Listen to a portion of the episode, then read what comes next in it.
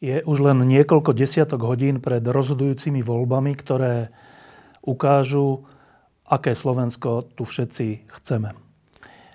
Čo sa dá po celej volebnej kampani a tesne pred našim rozhodnutím povedať? Dá sa povedať niekoľko vecí.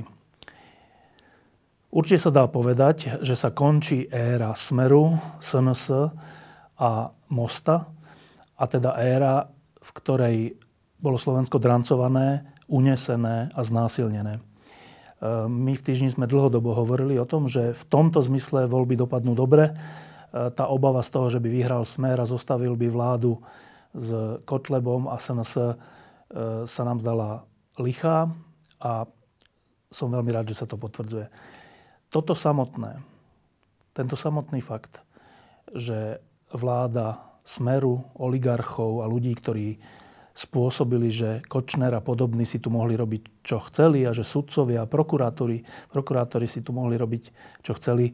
Táto era sa končí a toto samotné je fantastická správa. A vďaka za to patrí všetkým ľuďom, ktorí tomu prispeli, všetkým politikom opozičným, ktorí tomu prispeli, všetkým novinárom, ktorí tomu prispeli, a v neposlednom rade Jánovi Kuciakovi a Martine Kušnírovej, ktorí k tomu prispeli svojim životom. Druhá vec, čo sa dá povedať po tom všetkom, je, že e, sa to v tej volebnej kampani vyvinulo tak, že v tejto chvíli bude dôležité, aby sa do parlamentu dostalo dostatočný počet strán, ktoré sú demokratické a ktoré tu vytvoria normálnu vládu. V tejto chvíli je v pásme ohrozenia Eh, niekoľko strán. Myslím, že treba myslieť na to, aby sa do parlamentu dostala sloboda a solidarita, aby sa do parlamentu dostala strana za ľudí a aby sa do parlamentu dostalo KDH. Čiže si myslím, že v tejto chvíli je dôležité, aby všetci prípadní voliči týchto strán, ktorí sa ale ešte rozhodujú aj medzi inými stranami, ktoré majú viac percent, aby eh, sme všetci zvážili, že kto potrebuje teraz sa dostať do parlamentu na to, aby sme všetci boli spokojní z toho, že vznikne stabilná, normálna vláda. Tretia vec, čo sa dá povedať, je, že vyzerá to už tak, že voľby vyhrá e, Igor Matovič a jeho hnutie Olano. K tomu niekoľko poznámok. Od začiatku, od vzniku tohto hnutia až po dnes som vždy oceňoval ich protikorupčné aktivity, špeciálne E, protikorupčné vystupovanie Igora Matoviča. E, keď on nedávno povedal, že v týždni sme na ňo nenašli jediného dobrého slova, tak Jeňo Korda urobil taký velikánsky text, kde zhrnul všetky texty, ktoré sme o ňom pozitívne napísali, vrátane mňa, a kde zhrnul nekonečné množstvo e, livestreamov, ktoré on sám robil z tlačoviek Olano na to, aby sa ľudia dozvedeli, čo toto hnutie hovorí a čo si myslí. Čiže oceňujem mnohé z toho, čo Olano urobilo, ale súčasne napriek teraz takej hysterickej trocha atmosfére a aj eufórii jeho voličov, eh, musím povedať niekoľko faktov. Eh, na začiatku tejto, tejto protikorupčnej eh, nálady, toho, čo sme sa všetko dozvedeli z trémy, toho, čo sme sa všetko dozvedeli o konaní prokurátorov a sudcov, o konaní Kočnera a podobných ľudí, o ich prepojení na najvyššie politické kruhy. Na začiatku toho bola vražda a potom tie obrovské námestia za slušné Slovensko, ktoré, bez ktorých by sme boli dnes úplne inde. E, to, čo k tomu chcem povedať, že je trocha zvláštne, že práve Olano a Igor Matovič e, zoberie celú túto pozitívnu energiu alebo veľkú časť z tejto pozitívnej energie na seba, napriek tomu, že to bol on osobne, kto dodnes vlastne aj hovorí, že e, tí mladí ľudia za slušné Slovensko sa dohodli s Andrejom Kískom na tom, že zrušili ten jeden meeting a to preto, aby Kíska stačil založiť stranu. Bola to hrubá lož, je to hrubá lož a vždy to bude hrubá lož, nech vyhrá Igor Matovič akokoľvek. Toto sa mi zdá nefér. Že celá tá energia, alebo veľká časť tej energie e, prejde na hnutie Olano, hoci jeho líder nehovorí pravdu o námestiach za slušné Slovensko.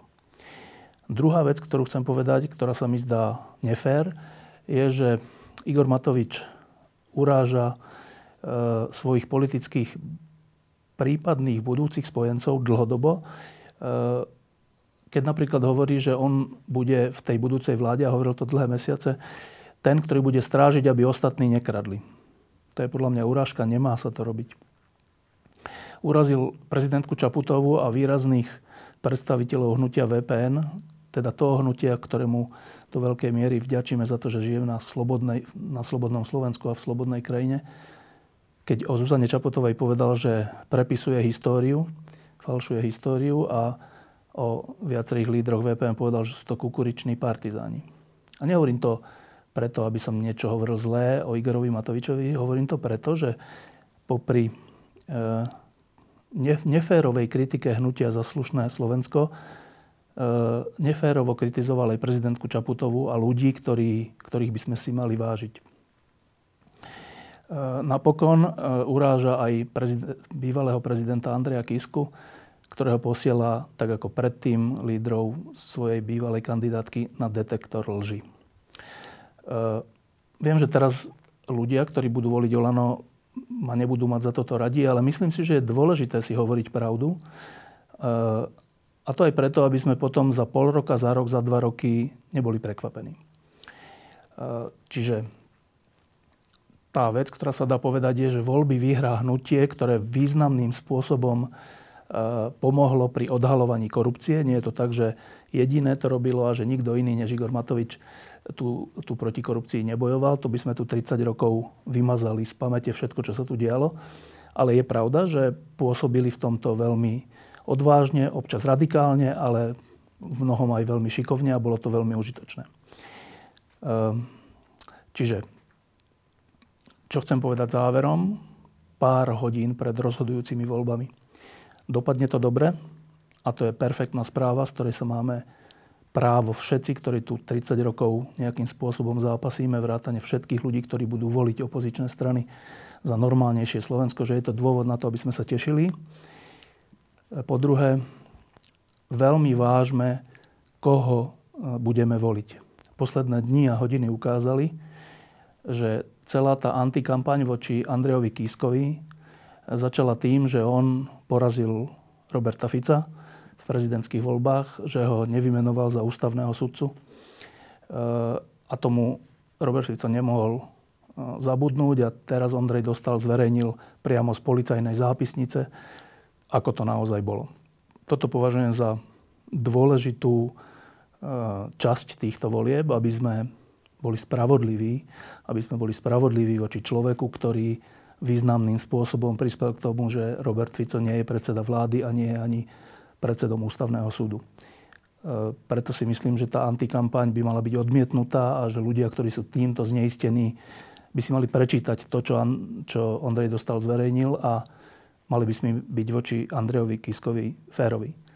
Suma sumárum je dôležité, aby sa dostali e, do parlamentu strany, ktoré vytvoria normálnu, stabilnú vládu preto v tejto chvíli si myslím, že je dôležité, aby ľudia, ktorí zvažovali voliť stranu za ľudí a na základe tej antikampane sú teraz zneistení, aby zneistení neboli a aby stranu za ľudí volili.